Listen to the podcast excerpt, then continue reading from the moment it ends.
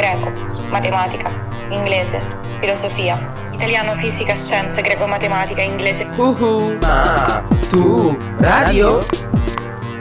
Ma tu ma radio? Ma se greco, matematica, inglese, filosofia, storia, storia, letteratura, italiano, fisica, ma, ma, ma, ma, ma,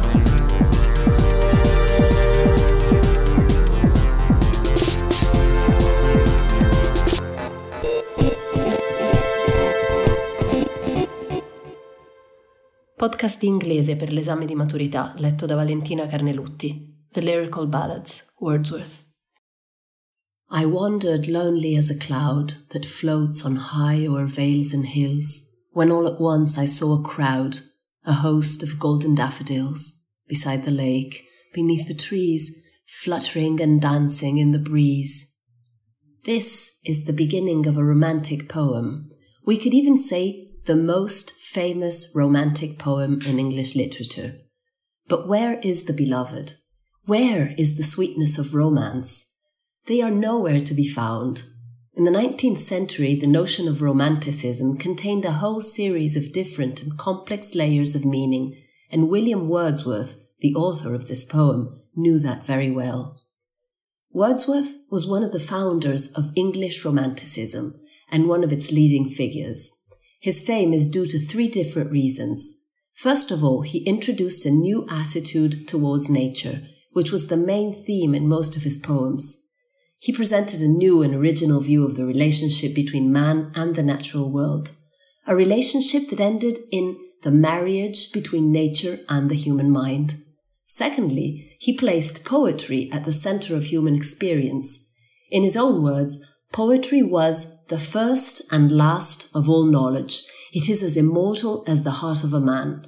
And also, it is the breath and finer spirit of all knowledge. It is the impassioned expression which is the countenance of all science. This means poetry was the expression of the highest feelings and it was meant to be immortal. He wrote, The verse will be read a hundred times, the prose is read once.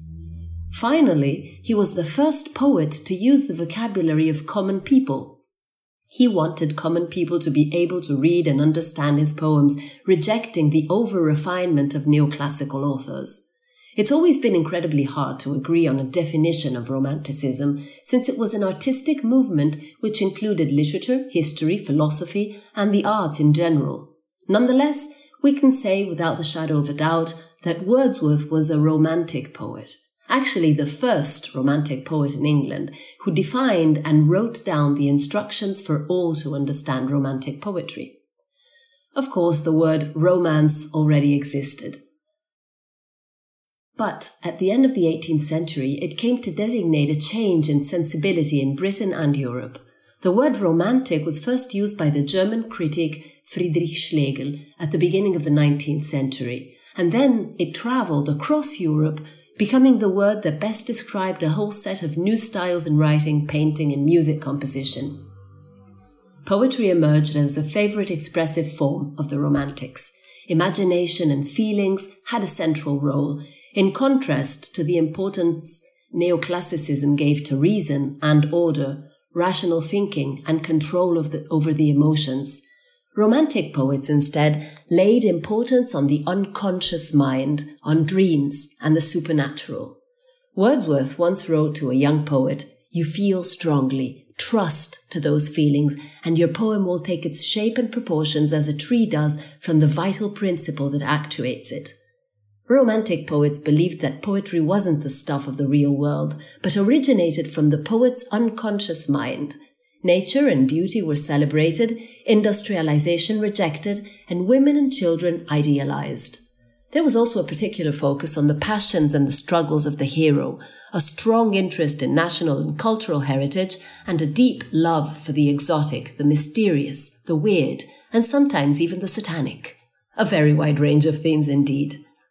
Every romantic poet had their own style and ideas, so it's hard to draw similarities. However, their main concern was to revolutionize the intellectual climate of the age and break with the Enlightenment values of reason and order.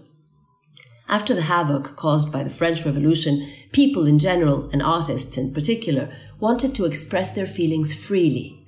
And now back to William Wordsworth and his poetry. Why is he considered the father of romantic poetry in England? What makes him worth remembering?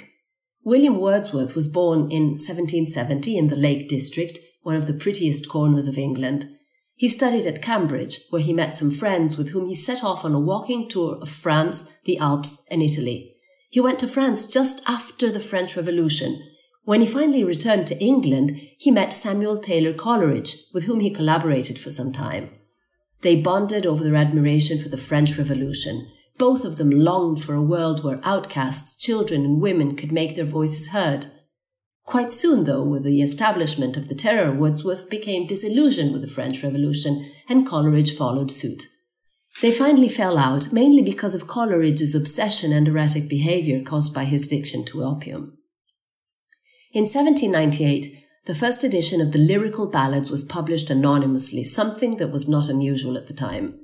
The majority of the poems included in the first edition of the Lyrical Ballads were written by Wordsworth, but among the few penned by Coleridge, we find true masterpieces such as The Rime of the Ancient Mariner. In his Biographia Literaria, Coleridge described the origins of the lyrical ballads. He said that the main shared traits of their poetry were the power of exciting the sympathy of the reader by a faithful adherence to the truth of nature, and the power of giving the interest of novelty to every day by the modifying colours of the imagination. So, their purpose was to use their imagination in order to give a new life to everyday things and stir the deepest, most hidden feelings in the reader. According to Coleridge, himself and Wordsworth had different roles and objectives while writing the lyrical ballads. Wordsworth's goal was to describe, through the lens of his imagination, everyday life and objects, while Coleridge aimed for the supernatural. If you want to learn more about Coleridge and his contribution to the lyrical ballads, you can listen to his podcast.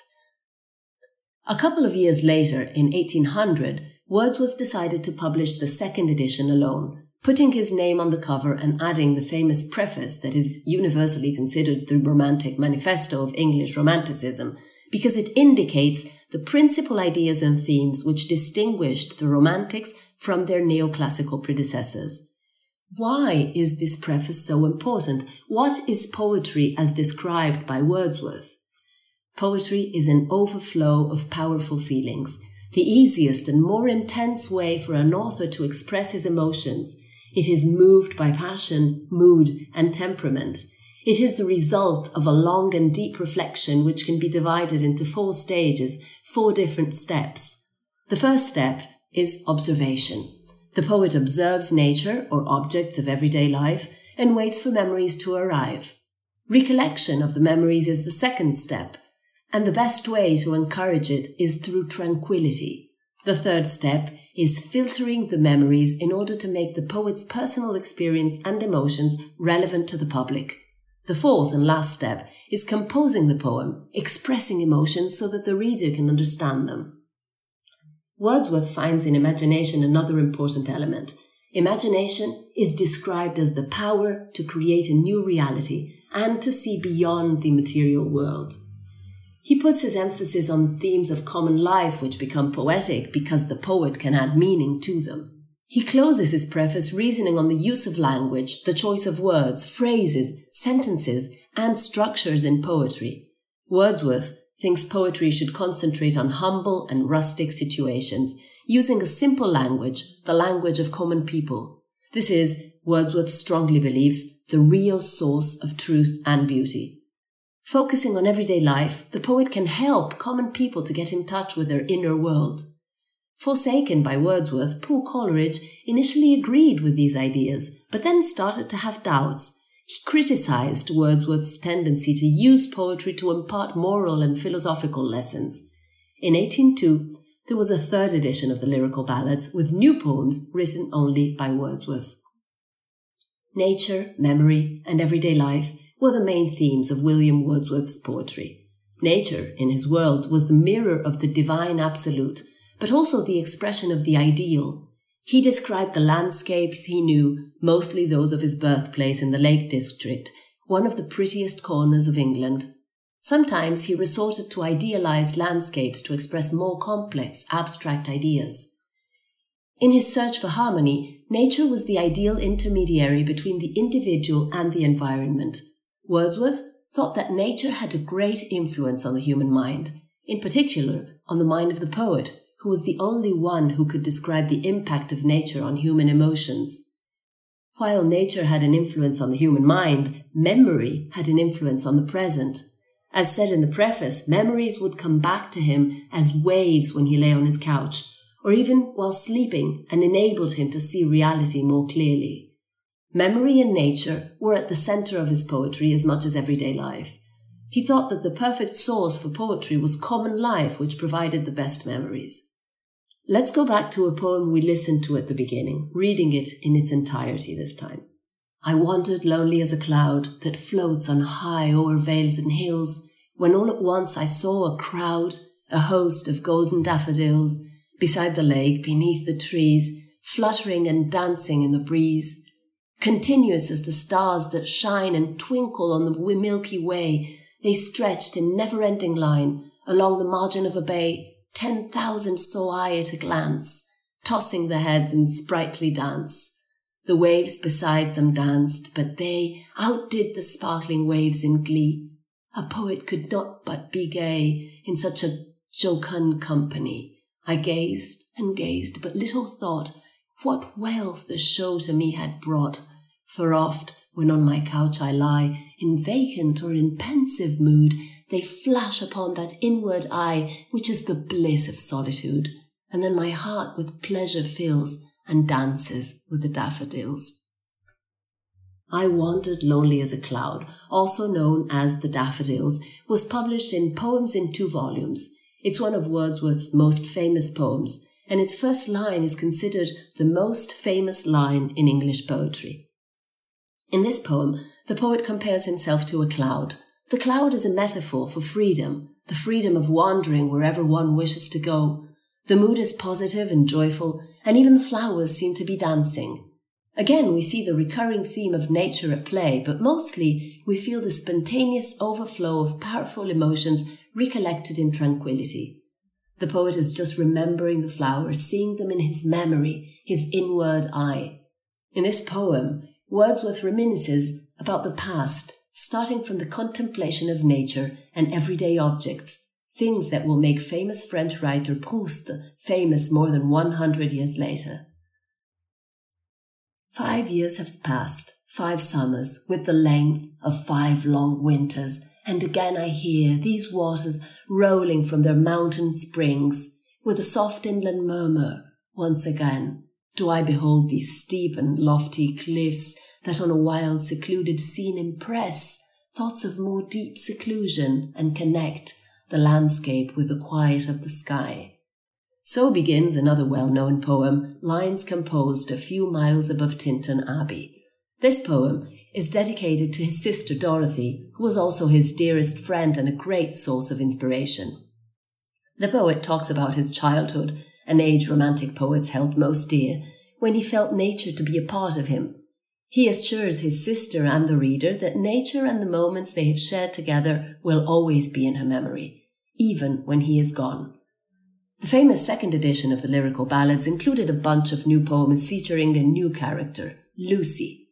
Who is Lucy? She was a country girl who had died young, a symbol of the perfection of nature. She's connected with nature in a new and unexpected way. She is nature's own bride. In all the Lucy poems, the girl is never described as a flesh and blood person, but through associations with aspects of the natural landscape where the poet saw her. Now that she's dead, poor soul, the poet sees her in trees, flowers, rocks, and rivers. Lucy is in harmony with nature. She's part of it. She died, but not because of nature's cruelty. Nature is never cruel, and her destiny was to become part of it. The poet never meets Lucy alive. She's always dead. He always uses the past tense when referring to her. Wordsworth nostalgically remembers her thus in She dwelt among the untrodden ways. She lived unknown, and few could know when Lucy ceased to be, but she is in her grave, and oh, the difference to me. Wordsworth's celebration of nature is even more powerful in the few poems set in an urban environment. In Wordsworth's poetry, there seem to be no echoes of the Industrial Revolution, even when describing city life.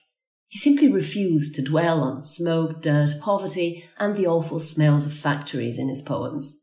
In his poems, Blake, only 13 years old, Wordsworth Sr. critically exposed effects of the Industrial Revolution on poor people and the injustice of child labour. On the other hand, Wordsworth uses his poetry to simply wish that ugly world out of existence.